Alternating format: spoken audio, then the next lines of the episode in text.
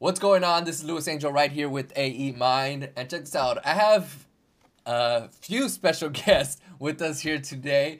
Uh, we have the world memory champ, two time now, world memory champ, and medical student extraordinaire, Miss Kathy Mullen and Alex Mullen. What's going on, guys? How are you guys doing today? Doing good. Hey, Luis. yeah, hey Luis, thanks for having us.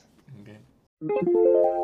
And as someone that was diagnosed with ADD, I know all about having focus and memory issues. And I was able to overcome that and become the first Memory Master champion. And I want to teach you how to do the same. Tune in right now to the Smarter Brain Now show, and I will show you how to improve your memory and ability to focus, as well as learn all about the leading scientific research when it comes to optimizing your brain's full power. Again, follow and subscribe to the Smarter Brain Now show. All right, let's go on with the show.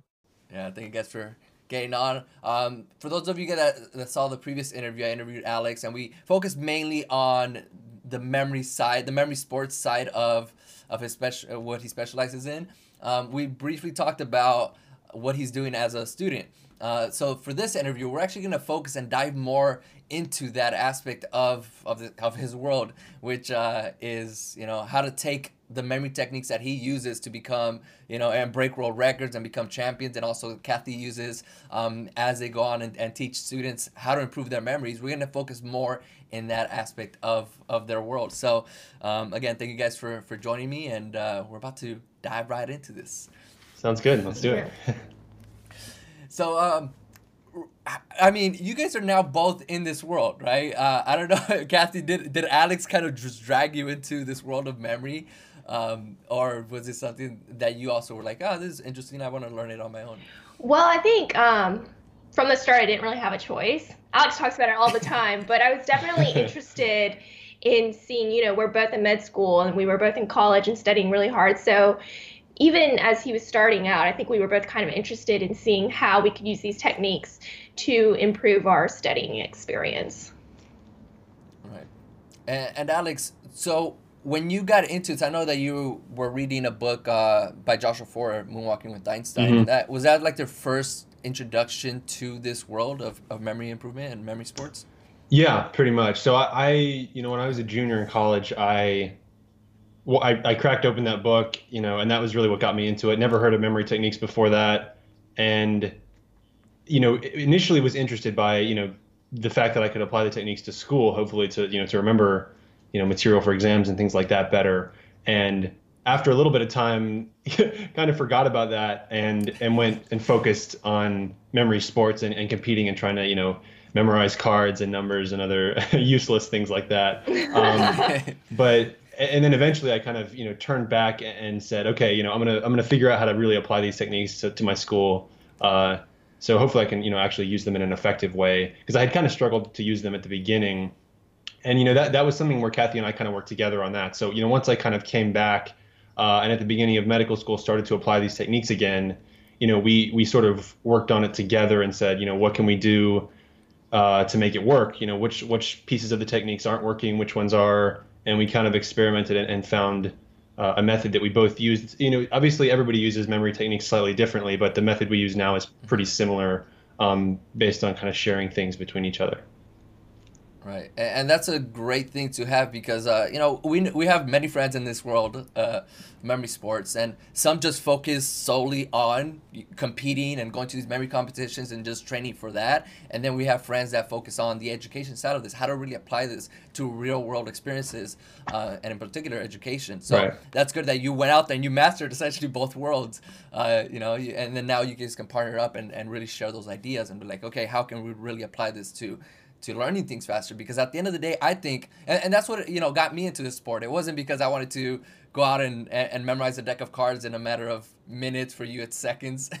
Um, but it was because i wanted to you know do better in school. I was struggling in school. So um, for me that was my mindset going into this. And then also like you i got kind of distracted a little bit because i wanted once i fell in love with the sport i was like i want to like really get better at it. Uh, um, and and then now i'm like coming back to to you know uh, focusing on learning material. So, uh, for you, Kathy, seeing Alex go through this journey and you know seeing him be super committed to you know improving his scores in the memory sport world, um, what kind of motivation was that for you um, as a student, and you know now as a medical student as well?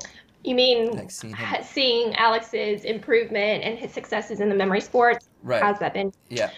Um, well, I think just on a basic level, you know, in life, I think I because I see Alex train every day, I think it's been very motivational, not just from an academic standpoint, but from a, you know, how I would like to live my life standpoint. Alex is very dedicated, um, and he's very dis- self-disciplined, which I think is very useful in learning. So that's definitely helped me try to be more, you know, conscious about how I choose to work and very disciplined. Yeah. Not as good as Alex about it, but I try. and uh, actually, before we even dive into how to, you know, give students the tips and tricks and everything else uh, to help them out at school, let's go into your guys' story because you guys are married now. Uh, you guys are, you know, taking over this world right now and you know memory and, and education but you guys actually met at a very young age in school in uh, preschool right was that like your first introduction to each other where you guys first met Yeah. That's right. Yeah, we did meet in We went preschool. to Willie Price daycare. That's right. in in Oxford, Oxford, Mississippi. Mississippi. Super Yeah. random. Um, but yeah, so we met uh, in preschool, but we don't really remember each other from then. He was not the memory Um, champ back then. So Yeah, more of just like an annoying brat. Uh, there's and so there's this one memory that we have where, or not a memory. We actually have a home video of this to prove it. We don't remember it at all, but um, Kathy's doing some kind of like show and presentation, show and tell. tell type thing, um, demonstrating some Taiwanese dances. it's really just me Um, like really just Kathy's dances to Taiwanese music. And you can you can see that video, and then you can see me sort of sitting off to the side. Uh, and it's pretty clear that, that I'm losing interest fast, and my head's starting to droop, and I'm getting pretty bored. and then he fell in love, Um, then we were married. Yeah, and then right, and then so maybe like you know, I don't know, ten years later, we we kind of got to know each other better in high school, and and, and it was sort of towards the end of high school that we started dating, and uh, and eventually got married this past year. Yeah. so wait did you guys go to the same elementary school as well after preschool or did Alex like, went split? to a private school in our town, but you know our town is very small, so we we interacted a lot, even though we didn't go to the same school. We did karate together. You're right. We and so eventually we were both on the swim team, which was our uh, probably biggest extracurricular. extracurricular for, for both of us, and and so that was obviously a a time that we got to spend a lot of time together. and we did we did a lot of projects together. You know, like this Mullen Memory project really isn't our first one. We Yeah, we did. Um, we did all sorts of weird things. prior to Mullen Memory, we did all other manner of nerdy projects, um, such as the science fair. So we, you know, we would work like our, you know, sophomore and I guess senior year. We didn't do anything junior. We we did like a, a group science fair project together. Um, so we've been, yeah, we've been kind of we doing did like a a piano stuff. competition once. Do you remember right, that? like a duet piano thing. we did, um, yeah. So Oh, doing projects together is kind of our Right. thing. it's been your life story I guess so. Yeah. doing yeah and, and uh, so then it's not just high school sweethearts you guys are pretty much just all around young young couple that stuck together and uh, are now you know you have your own project uh, which is a Mullen Memory so uh, uh, now prior to getting the idea to start that up Mullen Memory so you guys are in university right fast forward several years you guys are in university um, it, it- did both of you go to john hopkins No, I went to Princeton. Yeah. Yeah, Alex okay. So we went to different schools. Luck- luckily, they're like sort of close, like maybe a two-hour, three-hour train ride. Um, so we were able to kind of visit each other on, on weekends and things like that. Um, I but see. we, yeah, so we did go to separate colleges, and then for med school, we, we, we finally got back together again. yeah. Uh, at the University of Mississippi, and Which so is where we're from. That's where we are right now in Jackson, Mississippi. Okay, so then you guys are now there. Um, so did the idea of Mullen Memory come about when you guys were in med school already, or were you guys already thinking about that beforehand? I think it got started in med school. Yeah. Yeah. So like, like I said, we, you know, I, I had been kind of playing around with the techniques for a while, going back to my junior year of college. Um, but I, I didn't really, I didn't really kind of apply myself in earnest to using the techniques for my studies and for, for school until we were getting ready to go to med school. So after we kind of graduated already. Uh, and I think part of that is because I, we were both engineering majors in college and it's, I mean, it's certainly true that memory techniques are obviously a little more useful for things that are more suitable, that are more, um, you know, memorization heavy, um, of which mem- you know engineering is is not as much. Um, so when we got back to med school, we said, okay, let's really apply ourselves and, and get this stuff together. Well, I did try it in junior year one. yeah, Kathy actually. So I had a class that was much more, uh, you know, these techniques were much more applicable for, which was biochem. Right. in Right. Junior year, so that was kind of, you know, you might. Alex was starting then, and so I tried it, and it was like an epic failure because we just didn't have a real idea of, you know, what to do. And so I was like, Alex said, you know, I'm doing these techniques. I said, let's try it for my class, and I still remember that palace a little bit, but I think at the time it discouraged us a tad because we didn't, you know, we didn't really have what we have now, which is like a better idea of how it works. Right. Right. And it's a lot of just trial and error, really, because um, you know when you try like you know you're trying it out, and even you know it, it works really well when you're memorizing just set piece of information, like you said uh, previously, useless data. Memorizing cards, you know, you can get your pictures, and that's pretty easy to just store on a location. But when you get this mass amount of data, and I've looked at some of the courses um, that you guys have to take as medical students, and man. Is it a lot to learn and memorize? Absolutely. um, and just to consume. So, like, yeah, to to look at that and, and, and ask yourself, how can I really take these techniques and apply it to to learning actual information? Um, even as a memory athlete and a and a very successful memory athlete, that can really um, you know deter you from from really pushing forward um, in the beginning, right? So, when you were um, so now at medical school what are some of the techniques that you've used or what are some of the refine, refinements that you've made um, to learning the information that, that you're uh, that you're learning in school with the techniques yeah. Um, you want to take this one?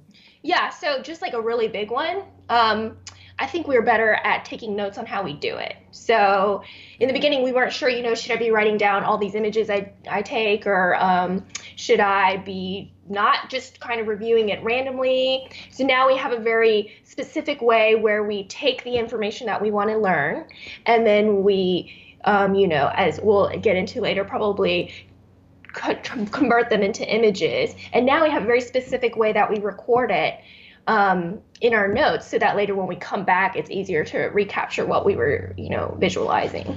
Yeah, and, and and my my kind of thinking about this is, you know, going back to a little bit of the frustrations that we had starting out. You know, I one of the first palaces that I made was for our basically our first biochemistry test, um, and basically the the thing that I ran into. First of all, I I made images for pretty much everything on the test, and and that turned out to be a huge mistake.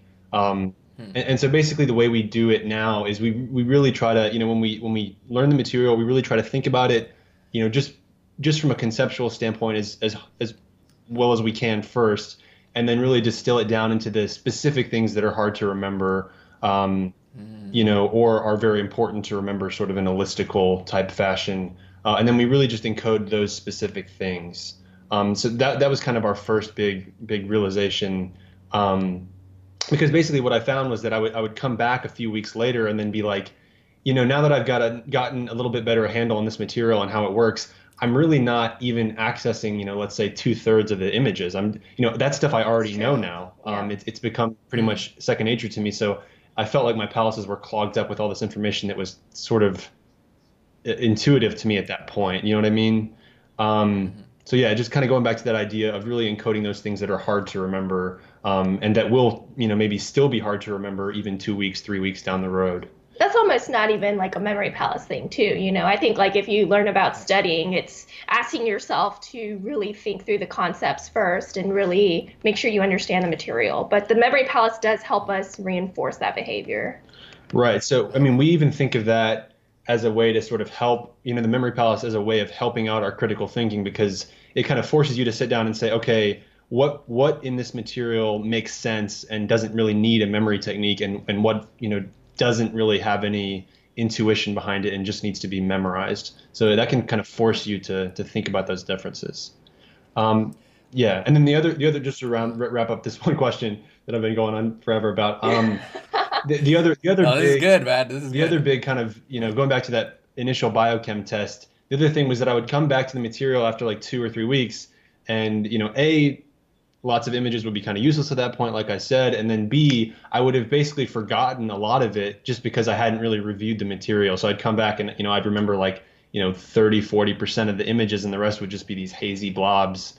Um, and that really was frustrating to me. And, and the conclusion there was really that even when you're using memory techniques, you still need to review the material properly um, to make it stick. If you really want it to stick long term, memory palace or not, you're still going to have to review it.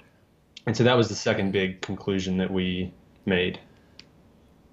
That's that's amazing because it, a lot of people think this when they you know come to us um, to learn how to do this. They see us uh, you know performing these amazing feats uh, very quickly, like oh you can memorize you know for well for you specifically Alex you can memorize you know thousands of digits of numbers and cool can you know how can I apply that in uh, to school and you know, once I, I, I go through that once, that's it. I never have to look at that information again. at least that's I don't know if you've ever gotten that from some of the students that you teach, where like you just kind of they, they're expecting you to just wave a magic wand and to learn these, you know, learn the memory techniques and just apply that information or apply that to their study once, and that's it. They learn, know that information forever. But that's not necessarily the case, as you just said. You still need to go through the process of reviewing the information.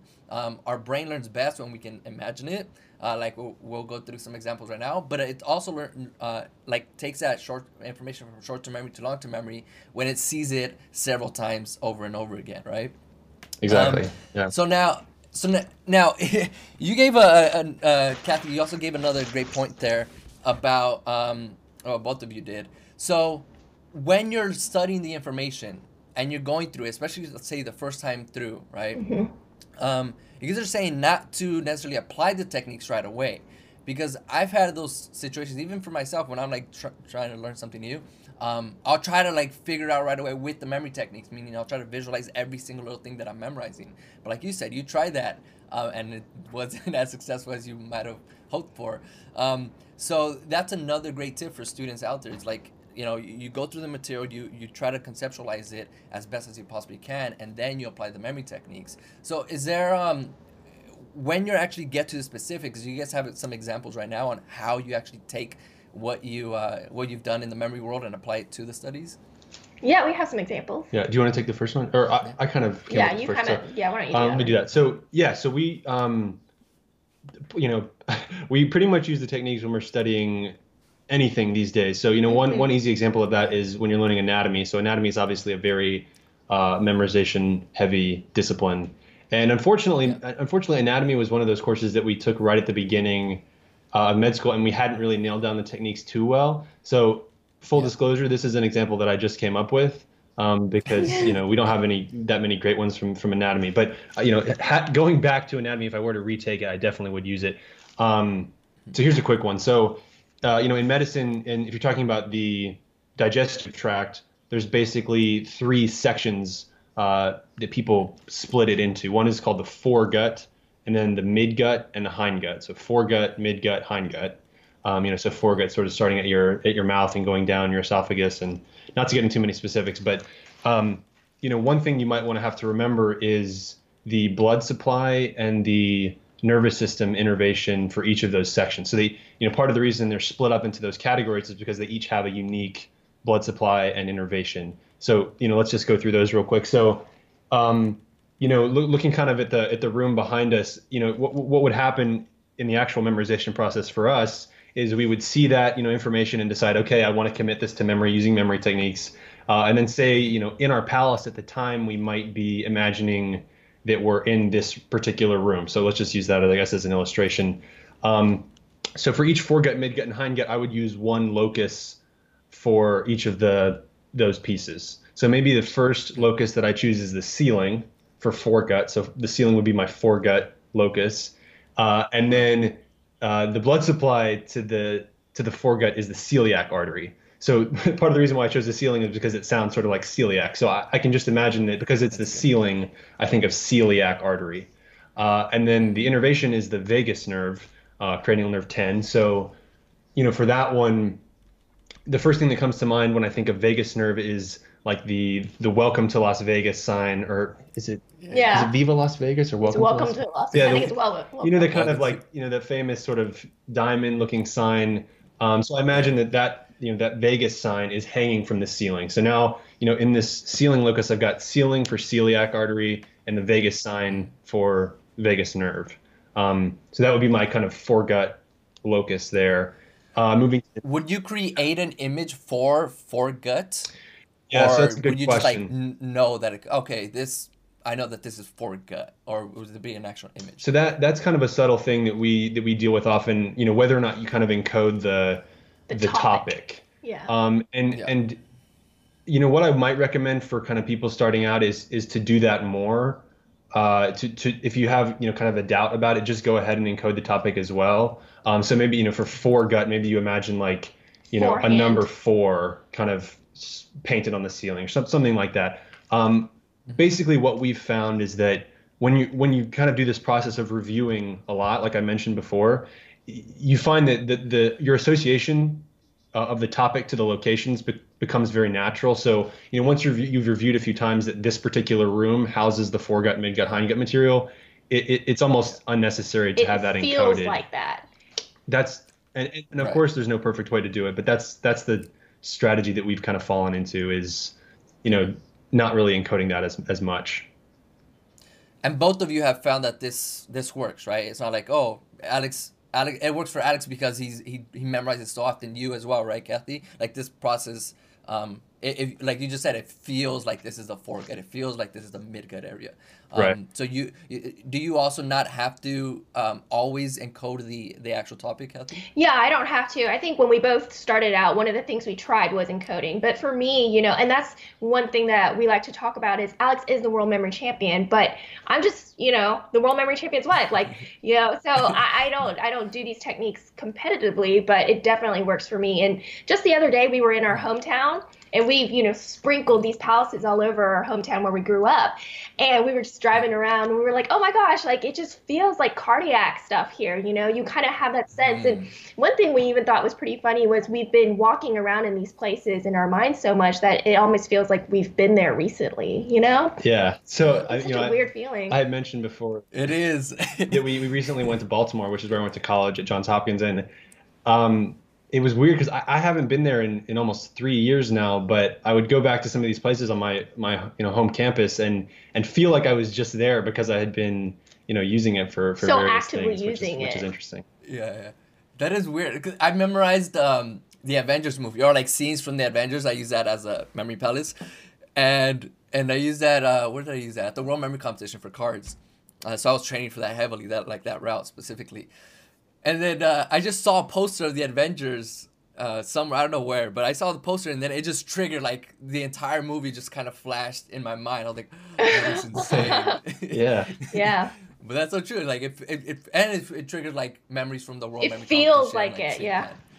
Exactly, um, because we, we use it like so often and so much, right? Mm-hmm. Um, so now, okay, so uh, let me backtrack a little bit.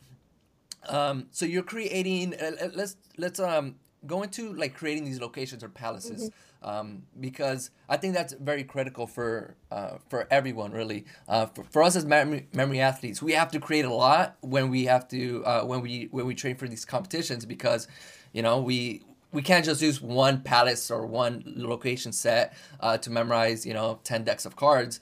Um, we need to create a lot more than that. So it, it makes sense for us as memory athletes to create more locations. But for students, that's where I think um, a lot of them get discouraged because like, oh, do I do I have to have a thousand locations or these memory palaces to memorize, you know, say just my body uh, or my an, an anatomical anatom how do you say it? Ana- Anatomical anatomical structure, structures. Yeah. yeah. Anatom- okay. Anatomical structure. Do I have to have all these palaces? Um, so what would you guys answer to a question like that? You know, do I really have to spend hours and hours creating these locations, or can I just settle on you know one set location and then reuse those locations? What would you guys uh, say to that? So we, if it's something that we want to commit long term, we generally do not reuse locations, and that's just because kind of back to the concept we were talking about. We want that place to re- retain that feeling, you know, those those concepts that we wanted to memorize, so we don't overwrite. Um, in response to, you know, oh, do I have to sit down and think of hundreds and thousands of palaces? Um, we usually say it's easier than you think it is um, because there's just so many places right like that that you've been and you know and it doesn't even have to be you know, actually accurate. You just have to be able to think of it and think of the same loci every time. Um, so.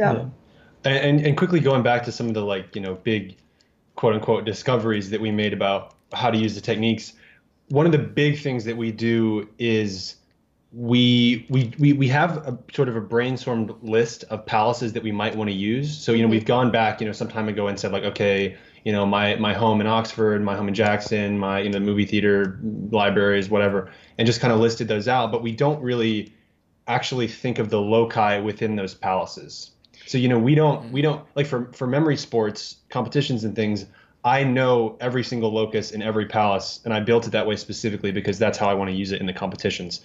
But for a learning purpose, you know, maybe if I'm learning pathology, um, I'll just pull up that that brainstorm list and say, okay, I'm going to use my my neighborhood right here for for this first you know block of pathology, and then I'll start somewhere and I'll just choose the loci in the moment as I'm learning the material based on based on what I think is worth knowing in that area. So like you know, maybe I'm talking about, you know, acute inflammation and there's like, you know, five main components of acute inflammation. So I'll use the house across the street and I'll do kind of one thing in each of that rooms of that house.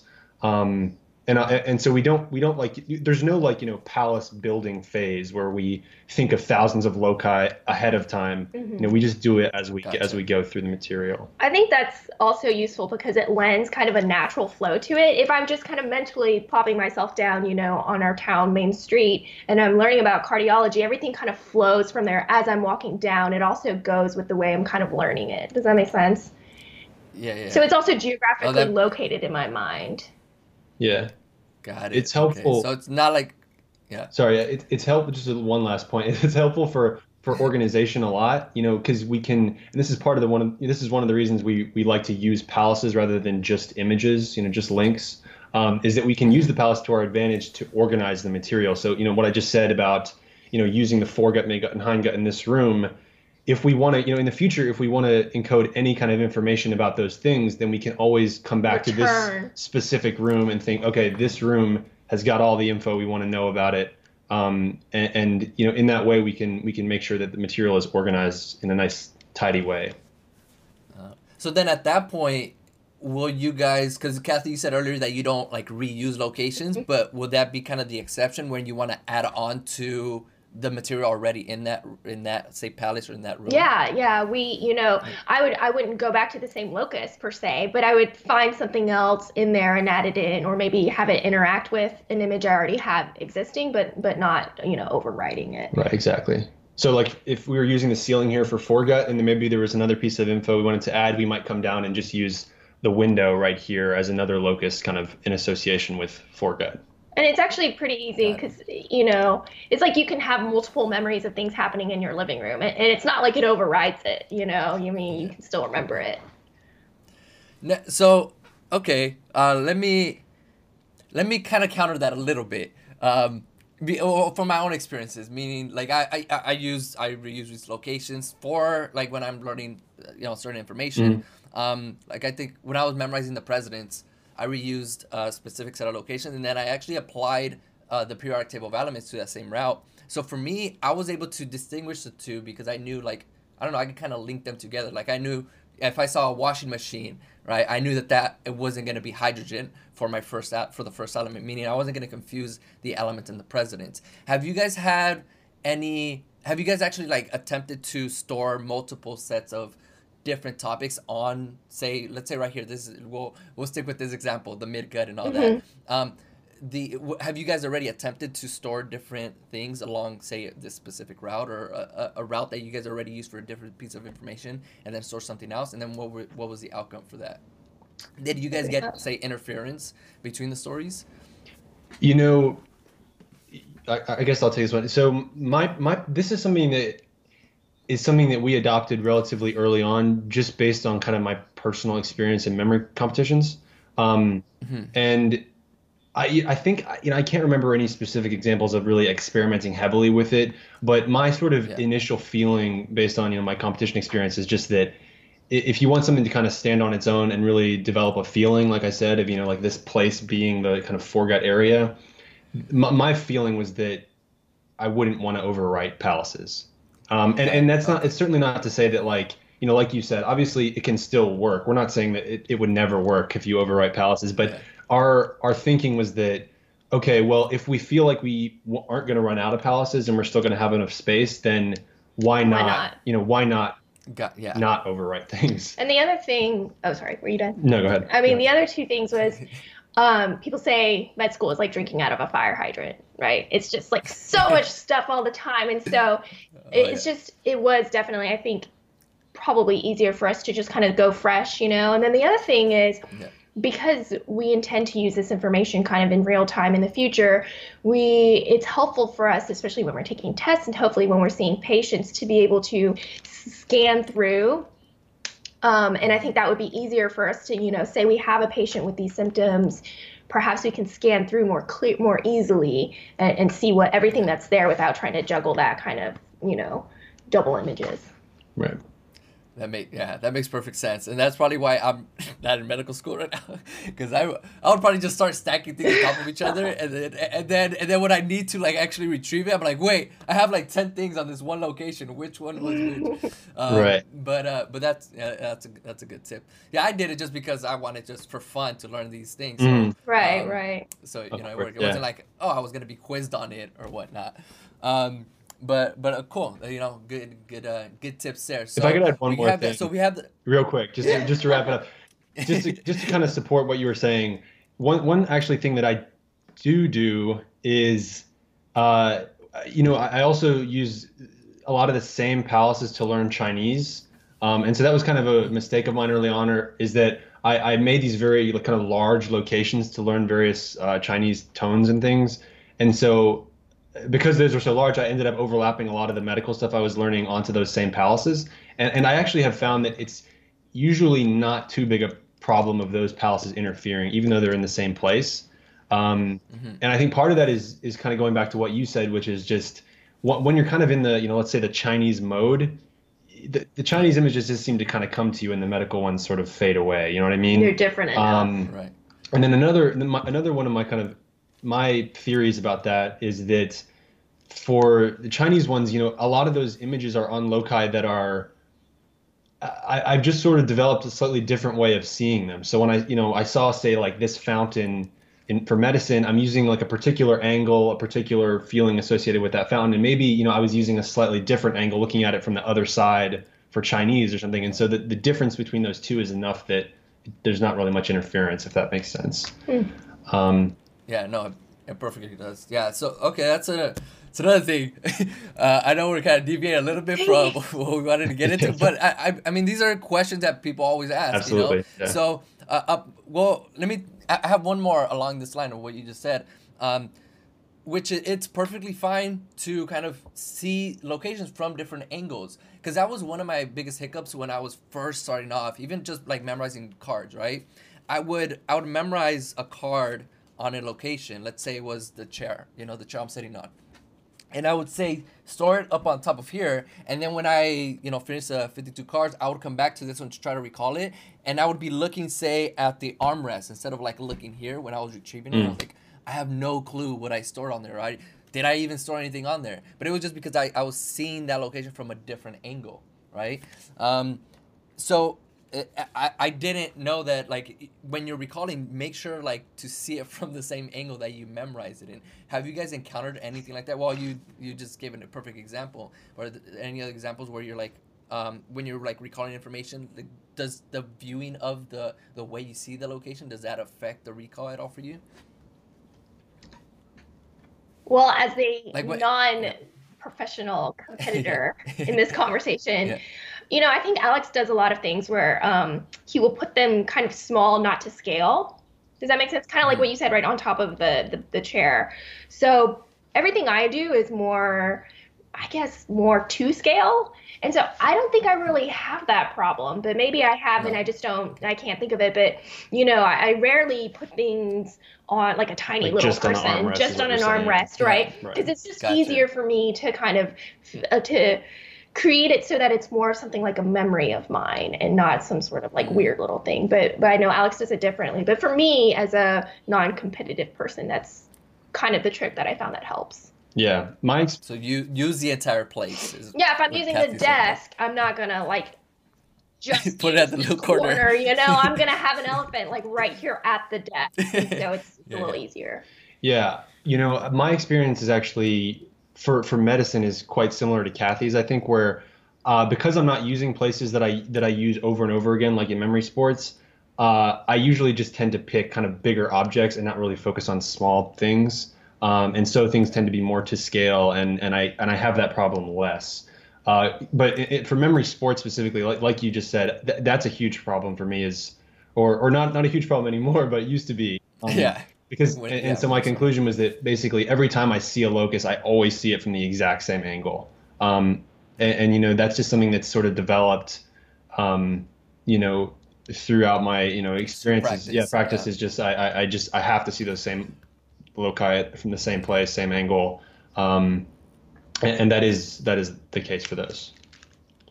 Got it. Cool. All right. So uh, let's move on. Now that we, you know, covered locations and people at home or listening from wherever they're at, um, they, you know, here's the thing. I think the biggest takeaway is like be okay with creating these locations because that's you know what what the top people are doing right now. Um, you know the the Mullen family is doing. They're creating these locations to store the information. So be okay with creating the location and don't get overwhelmed with the with the idea that you have to have thousands of locations right from the get go before you can get started with learning information. You can start just by thinking of your home right now exactly. and then place information along that route, just like what we're about to go into. Uh, uh, during the next few examples. So, kind of, yeah, I think that that eases um, some concerns there for for viewers and listeners at home. Right. Uh, what you guys just answered. So now uh, you're, I, I have what you're actually going to cover. Uh, you sent me the sheet. So we have the foregut. We covered that. That was on the ceiling. Uh, what would be the next thing that you? Right. Yeah. So I'll, I'll try to run through these a little more quickly. Uh, hopefully. So you know maybe you know when, I, when i'm thinking of the palace i i, don't really I, don't, I never look at pictures or like go to the actual palace right? So in my mind i just use the first thing that comes to mind. Maybe it's like the stairs you know down sort of there. I don't know if you can see them right there. So you know that's let's make that the midgut for instance. So the i'm going to go ahead and imagine lionel messi uh, standing there on top, you know, maybe it's kind of a more miniature version of him standing on those steps, holding up a Vegas, one of those same Vegas signs above his head, like kind of in a victorious way. Uh, and so now I'll explain what those are for. So so the so that's the midgut, and then the blood supply to that is the superior mesenteric artery. Um, and so Messi, uh, you know Lionel Messi, world famous soccer player, is kind of re- representing that superior mesenteric, Messi mesenteric, and then he's kind of looking victorious. So that's kind of how I encoded the superior part. Um, and you'll see that's important because the next thing for the for the hindgut is the inferior mesenteric. So um, so he's holding up kind of the victoriously. You got Messi from mesenteric holding up this vagus sign, and that's because the vagus also does the nervous system, the innervation to the midgut. So he's you know got that vagus sign, mesen, superior mesenteric vagus. Uh, and then maybe the next place is the kind of couch, or I'll just use over here. You know, maybe we're doing the that painting there. Maybe that's in my memory palace. Uh, and in hindgut, it's inferior mesenteric for the artery uh, and pelvic nerve for the nerve. So, you know, again, I'm going to use some sort of Messi type image for the mesenteric. So maybe now we have Messi on that on that counter there, and he's just sort of slumped on the ground, feeling like he, maybe he's injured or something like that uh, in a game, and he he's feeling very inferior. So it's inferior mesenteric, um, and then uh, the innervation is the pelvic nerve. So pelvic, I just think of Elvis. This is the first comes to mind thing comes to mind. So maybe pelvic thrust. so maybe uh, you got Elvis sort of bending over Messi, you know, seeing what's wrong with him, maybe trying to help. Um, uh, so you just got that, you know, all these images. You know, you can remember the Vegas sign, the you know ceiling for celiac. You got victorious Messi with the Vegas sign, and you've got Elvis and Messi over here. Uh, and that would just be some quick cues to, to key you into the, the different blood supplies and innervations. So here's a question that I often get. Yeah. Um, when you're reviewing the information, right? So you're seeing the stories, you're seeing Elvis bending over trying to help out Messi.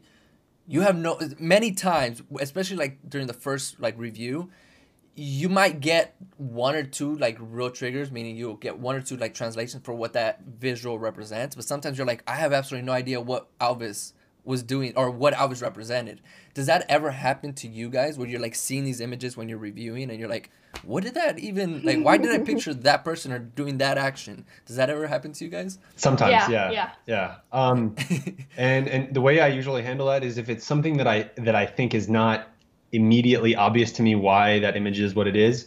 Uh, in my note of that mnemonic, uh, so like Kathy said, we, we have you know this way of taking notes. I'll write like you know Elvis, and then I'll write equals pelvic nerve, you know. And so that way, if there's any confu- if I think there might be any confusion about what it represents, I I'll have that note there, and I can always go back and see what it was. Gotcha. Okay.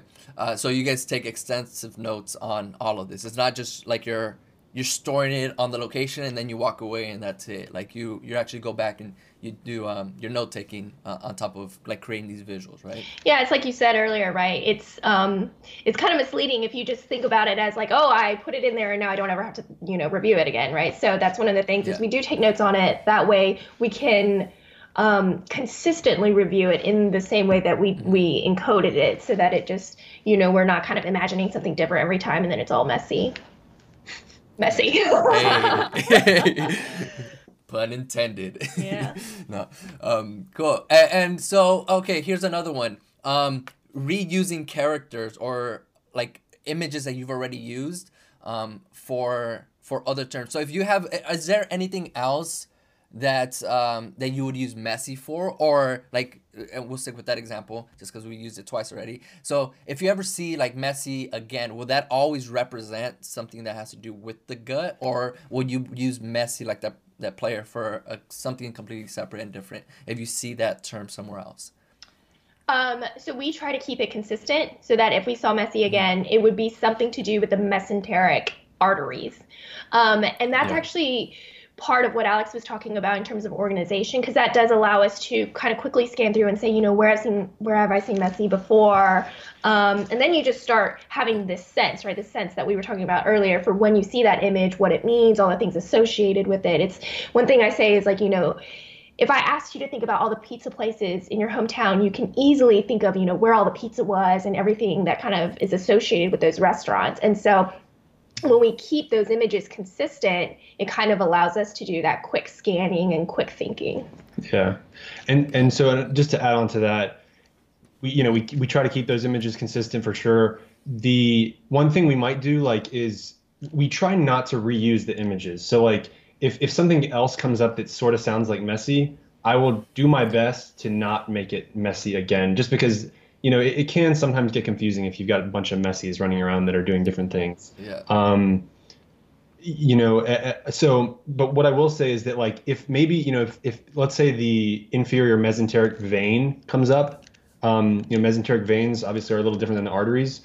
Uh, what I might do just to kind of uh, come up with an image for that easily is use some sort of category. And so maybe I'll imagine like a different Argentinian soccer player for the veins, right? So, you know, it'll be so you know, every time I think Messi, it'll be just for mm-hmm. the art, mesenteric arteries, and then maybe there's this, you know, maybe it's the Argentine goalkeeper, and, and I, I have no idea who that is, but just kind of the general notion that it's that goalkeeper, or somebody else, will cue me into it being the mesenteric veins instead of the arteries. Because it does feel related that way. Right.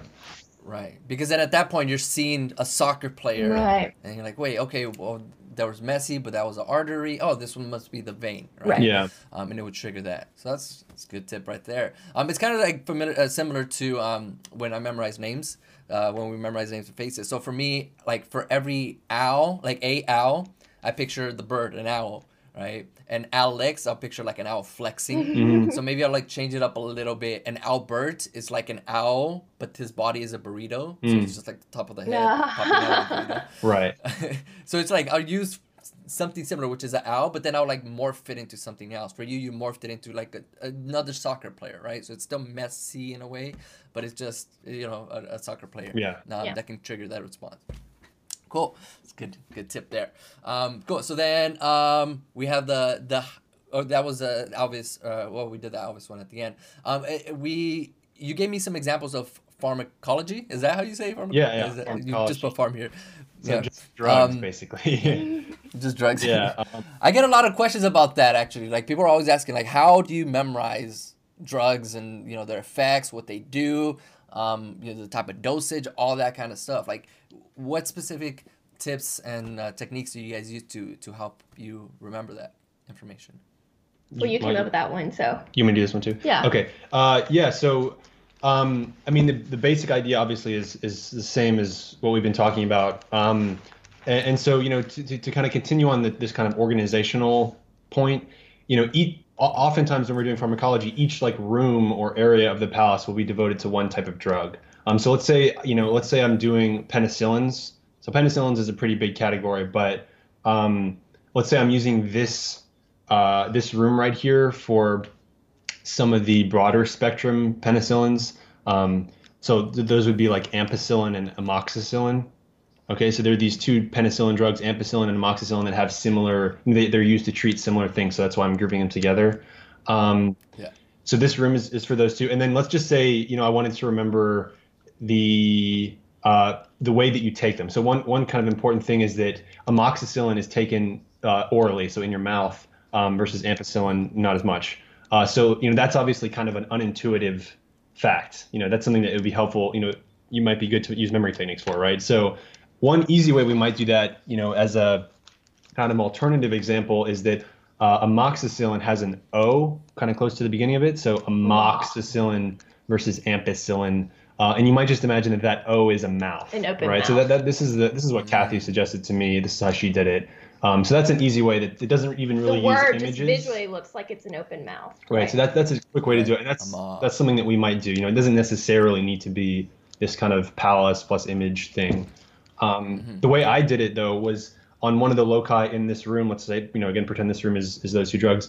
I imagine myself on the locus, just sort of sitting there eating um, like shells, like ammo. Right. So I just imagine Uh, ammo shells. yeah, ammo shells, you know, like you know, gun, gun shells. Um, and I just imagine myself eating those, and that cues me into that ammo. Amoxicillin is the the oral drug. Um, so that's a quick example there. It- let's say we wanted to learn the side effects of those two drugs. So there's three big big ones: um, hypersensitivity reactions, uh, which you know, just kind of like an allergic reaction. A lot of obviously a lot of people are allergic to penicillin, so that's a pretty yeah. pretty intuitive one. Um, Another one is rash, so it's also kind of a similar thing. And uh, the last one is pseudomembranous colitis, which basically means like in your large intestine, you know, the drug can kind of damage some bacteria, and you'll get this damage to your enterocytes in there, which will cause this membrane to form in your in your colon in your large intestine. Um, so you know, so hypersensitivity reactions, rash, and pseudomembranous colitis. So I would pick maybe one locus to do those side effects in this room. So let's say that I'm using this computer here. Um, hypersensitivity reactions. The first thing I thought of was Trump because he's hypersensitive to everything. um, so maybe I'm imagine Trump sort of sitting here working on my computer, and maybe imagine he's got his shirt off and there's a big rash on his back, and then Okay. Uh, for pseudo. He is a little orangey, so. That's Yeah, true too. Yeah, yeah, yeah. Um, He would be pretty- and so for the for the other one, pseudomembranous colitis, it kind of looks like uh it's just this like kind of mass of this sheath of cells. And so I, I always use my image as a paper, not a paper bag, a plastic bag, um, just because it looks kind of similar. So and this kind of gets back to a point which is I don't always you know encode it in a way that it sounds. It could just be the way that the thing looks, right? So pseudomembranous colitis kind of looks like a this plastic bag. So I imagine a big plastic bag just like pulled over Donald Trump's head. So we got Donald Trump at his computer. He's got a rash in his back and a bag over his head. So you know that's hypersensitivity reactions, rash, and pseudomembranous colitis. So those, you know, th- that's the basic way that I would encode information for those two drugs. And then if there were other information, you know, the mechanism of the drug, I would just kind of keep moving around the room, choosing loci as I as I see fit. Cool.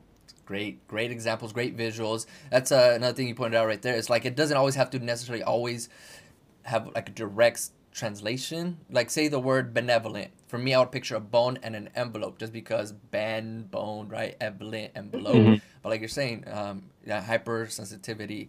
You just picture Trump. That doesn't have a direct relation to the word. Um, but it's like a lot of times when you're looking at these, what I like to do is just ask myself, what does it remind me of, right?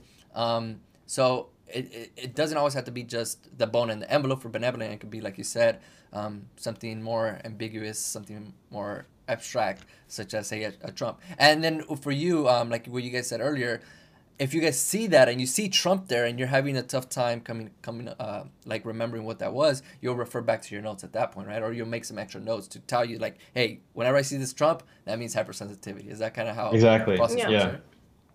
Yeah. Cool. All right. Do we have uh some more examples? For, uh, take the next Yeah, one? let's take a look. Yeah. Why don't we do this one so we can show that it Yeah. doesn't, you know, Okay, it's that's a good anything one. you That's want. a good one. Okay, so the next one we're gonna do is like a biochemistry example. Um, Biochemistry is like really great for memory techniques, I think. Uh, yeah, because it's it's very, you know, most of the things don't really make sense, it. right? It's just like stuff you got to know.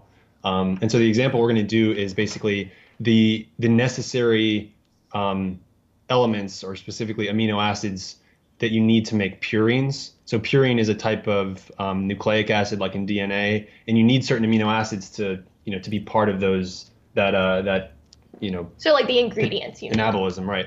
Yeah, the ingredients exactly. So there's a list basically of important ones that you need, and as far as we can tell, right, there's no like intuitive way to to understand why these specific ones are there. It's just a list that you got to know, and they'll ask you about it. You know, so this is ripe for memory techniques, right?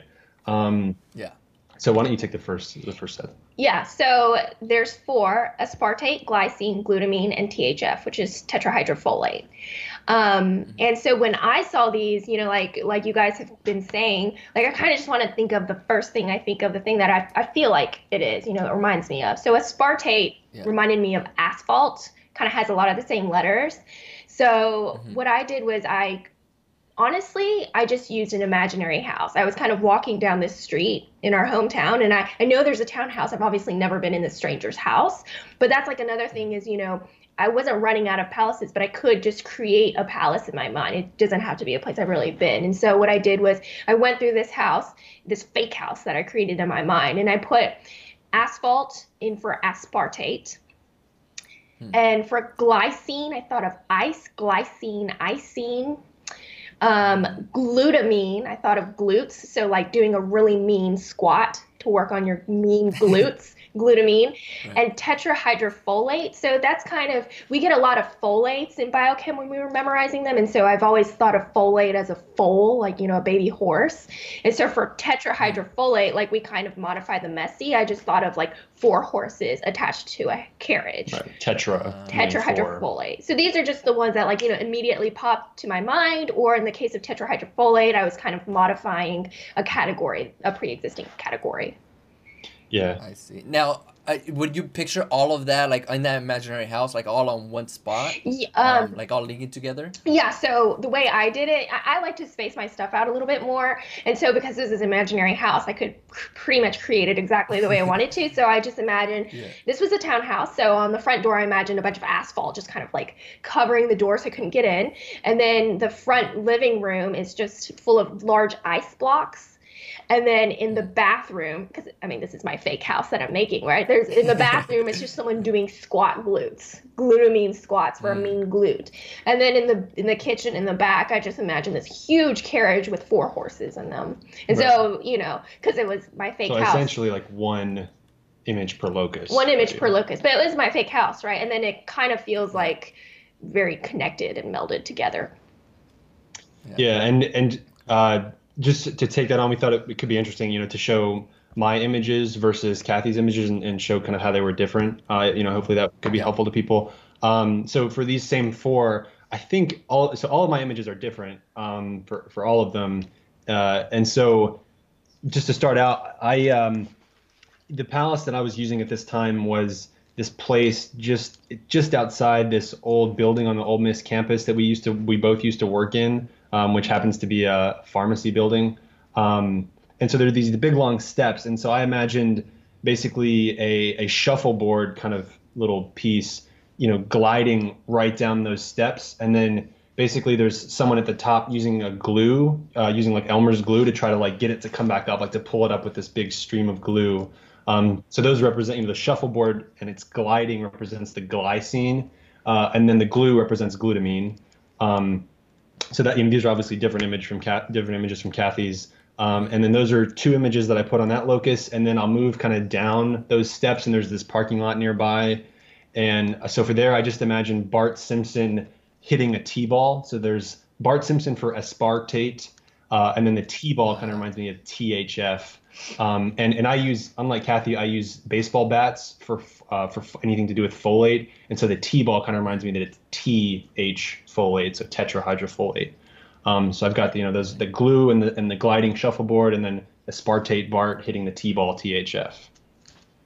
Got it. All right. So it's okay you know this is two two great methods of, of unity you can just space it out put one image or one association per location or you can combine them and create like a nice little story with two or do you ever put more than two like i'm pretty sure you can possibly like create this this uh one story along that that railing or the, the stairs where you have all four of them right mm-hmm. uh, just like linking back to back to uh, to each other. So I mean, it's okay to use both. At the end of the day, I think for people, it's like test it out, right? Test out what method works for you.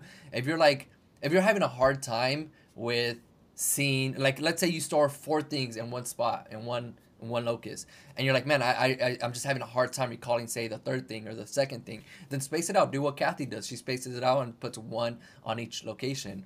Um, it doesn't have to all we, we don't all have to use the same exact method. Um, but at the end of the day it's just all about using your creativity mm-hmm. uh, to come up with these associations and then the actual method on how to do it. Just play with it on your own and see what works best for you. Because I, I get a lot of people asking me, so what do you do specifically for this one right. thing? I'm like, well, this is what I. So do I have to do it that way? I'm like, you know, test it out. If it works for you, great. If it doesn't, change it up. See what works for you. What works best for you.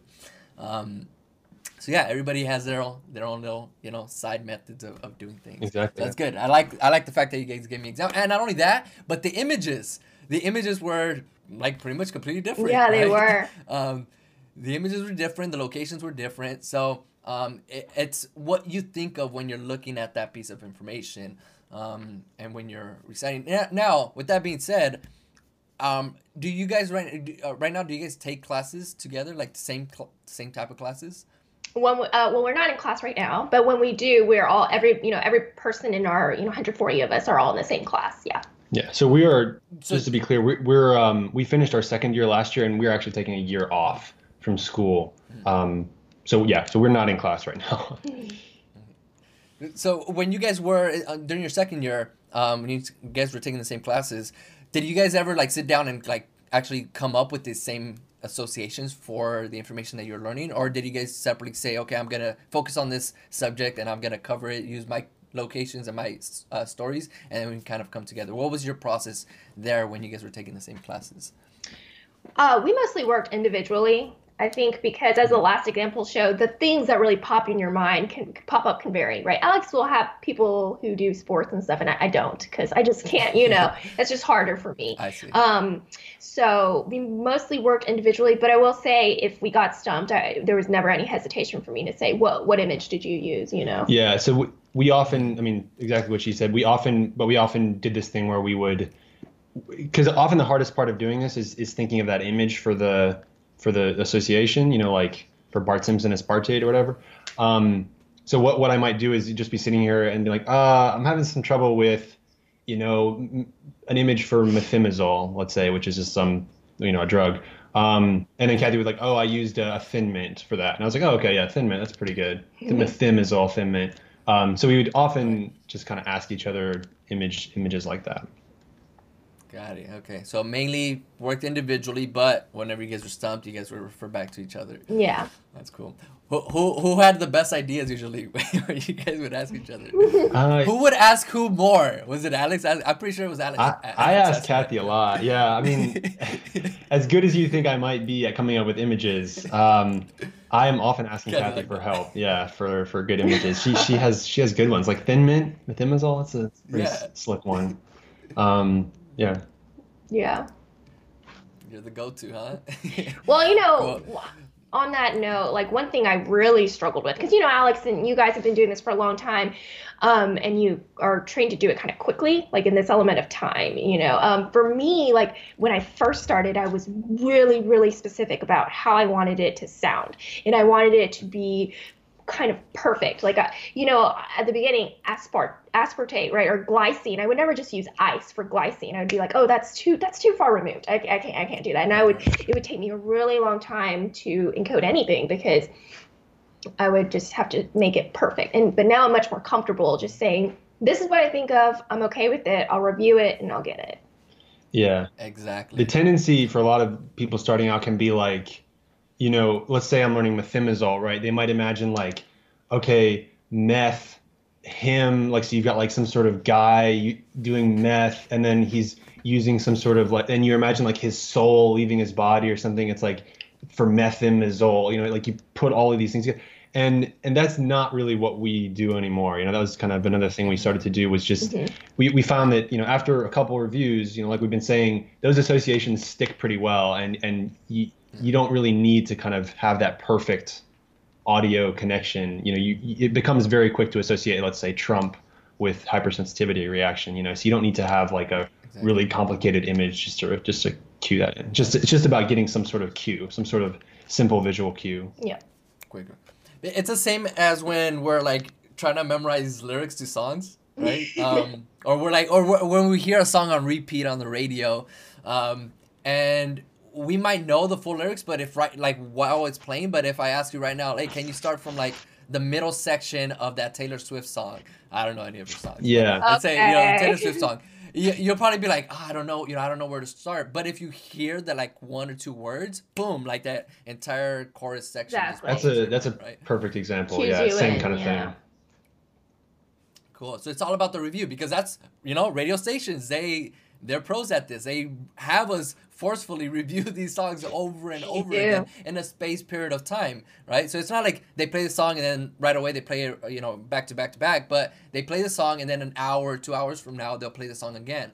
So um, oh, let me ask you about that. So when you're reviewing, what's your process with reviewing? How often and um, like how how often do you space it out when you're like, okay, I have to go back and review all the gut information that I memorized or all the you know pharmacology information. You know, how often do you guys review?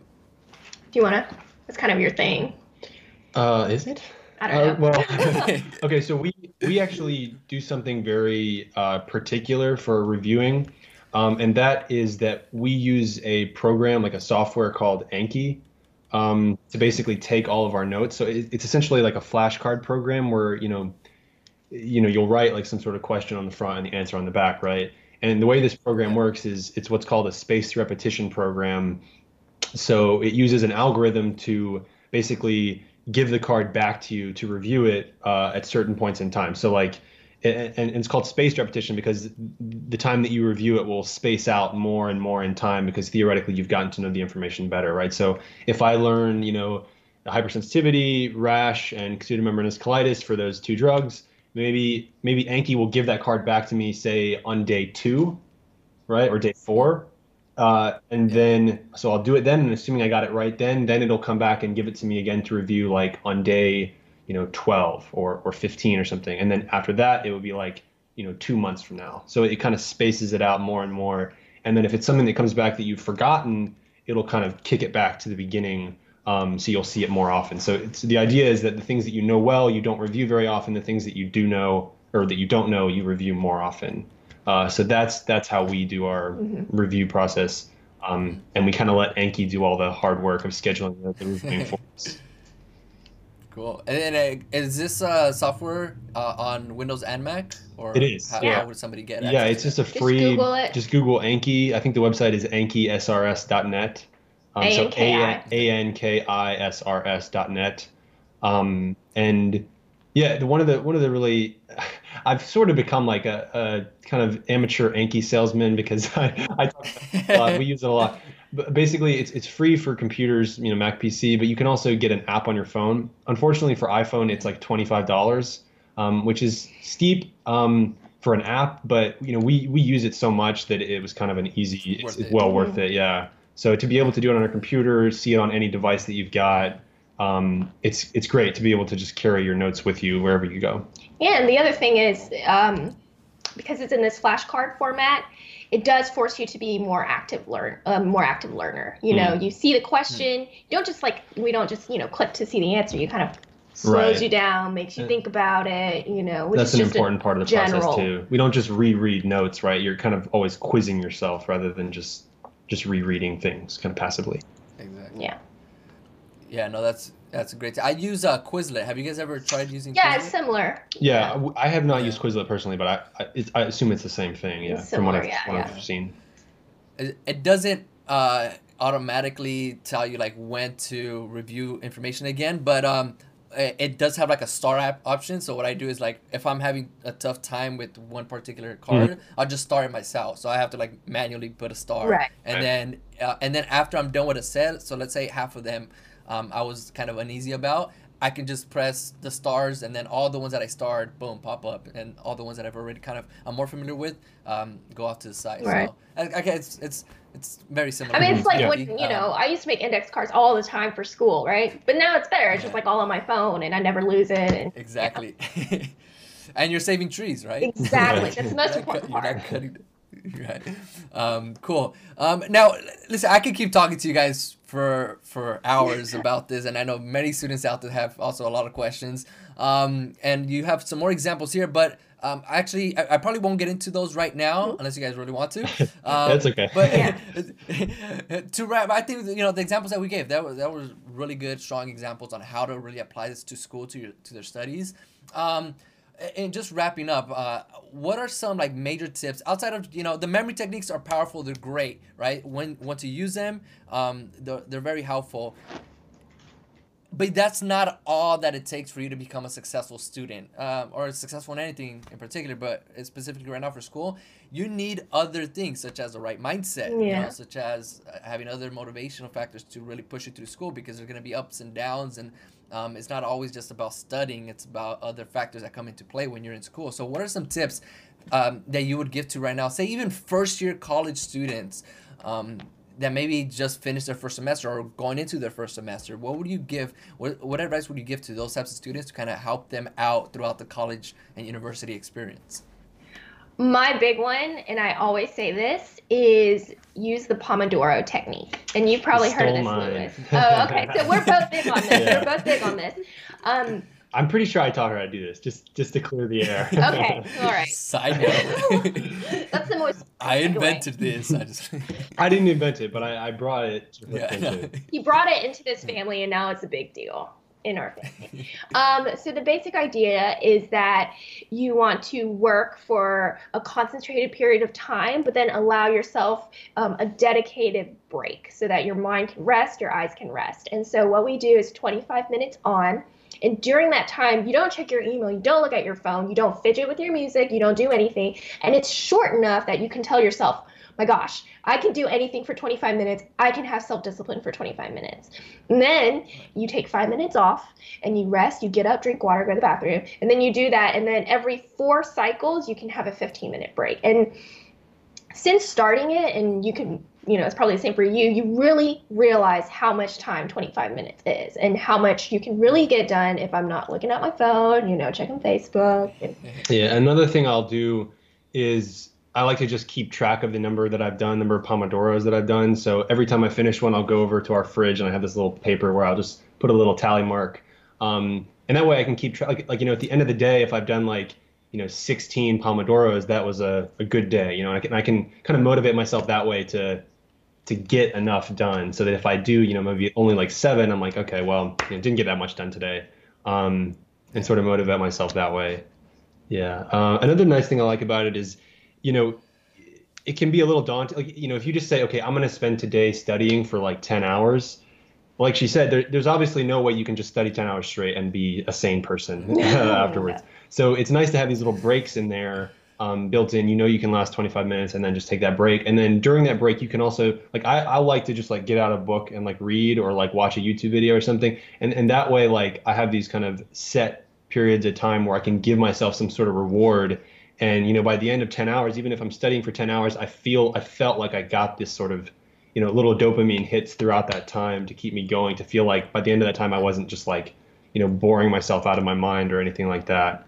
Um, so so yeah, we we we like that method. yeah. Um, and then I guess you know if I, if I'll say something else, uh, you know, a thing that I like to do uh, in terms of productivity or whatever. Uh, I think one good thing is for for students is to try to come up, you know, get a pretty consistent daily routine. And so a big part of that, for instance, would be waking up at the same time every day. Um, So if you kind of do that and, and you and you wake up at the same time every day and you know that you you kind of are supposed to finish breakfast by point X and this thing by point Y, then you you can get into a routine that cuts down on the amount of kind of wasted transition time that you that you have throughout the day. And I think that tends to make people more productive.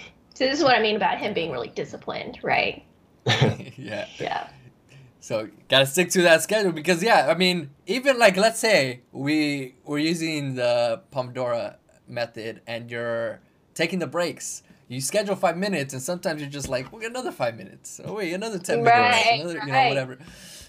you want to you're you're off track now and then you're uh, you know a few hours deep into your break that should have spent you know Right. taken five minutes so um, like you said you know set a schedule and, and force yourself to you know keep that schedule and it does become easier the more that you do it it becomes a habit after a while right where you do it several times and at first you're gonna have to force yourself to go through it but then afterwards it's just like all right i guess I'm, it's a habit now I'm, it's like brushing your teeth at that point right Yeah. it's more of a unconscious activity Yeah. um, cool. So now, um, when it comes down to preparing for, say, an actual exam, Mm-hmm. right, finals, midterms, whatnot, was it? Did you change up strategies, or was it something else that you added to your actual study habits when you were getting ready to do something like that, like doing your midterms or exams or final exams?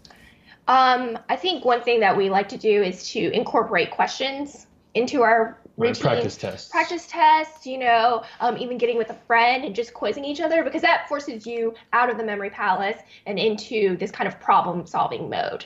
So I, I think that's pretty easy to understand. That's Yeah. not- I mean, the way so the way Anki works is that you know when you wake up every day, Anki will have like a, a set of cards saying you're supposed to review these cards today.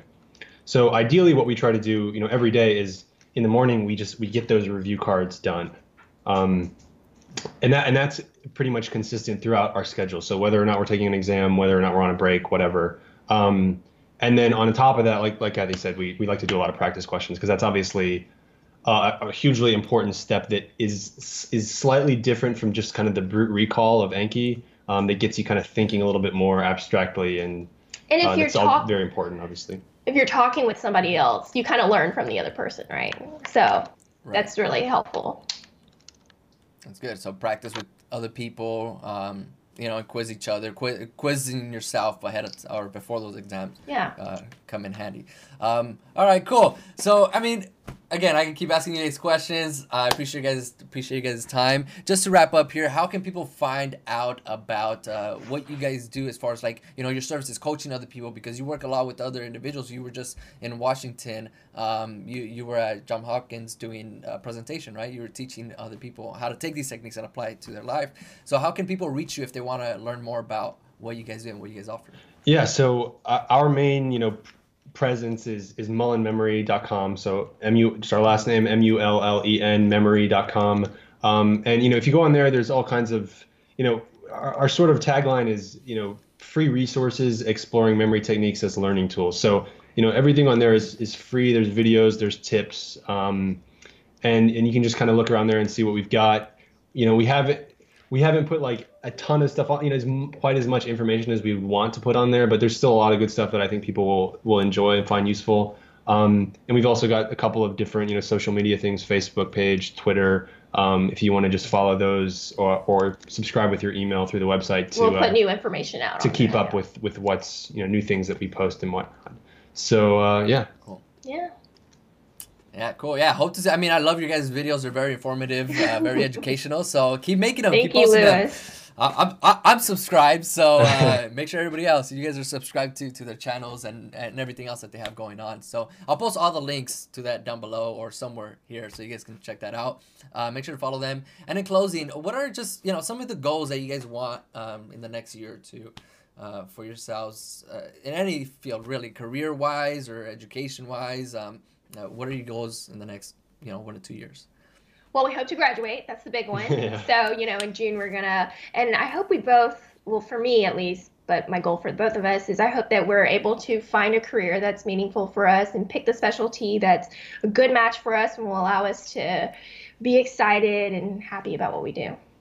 Yeah, I mean, so obviously we're kind of excited about a lot of this memory technique stuff that we do, and that's you know hopefully going to be a big part of our future. But also, you know, the, the big thing really for me, and, and like Kathy just said, for the next four four to five years or so is is kind of getting into the hospital more, which is something we haven't really done, and, and figuring out what specific things we like and, and what specialty we want we want to do, and, and so that's obviously going to be a big part Yeah. of the, of the, Medi- I of the mean, near med- you know, we love memory, Right. but medicine is also a, a big interest of ours. That's your passion. Right. Yeah. yeah, and there are some pretty interesting ways that medicine and memory can overlap, which you know hopefully we can we can start to explore a little bit more. Mm-hmm. Right. That's awesome. I love it. All right. Um, thank you. How long was this? This is like a few hours, over an hour. um, cool. Uh, I appreciate you guys' time. Remember, uh, you guys can always check them out. Links down below, mullenmemory.com. Thank you guys so much for watching, and I'll see you on the next interview. Peace out. We out.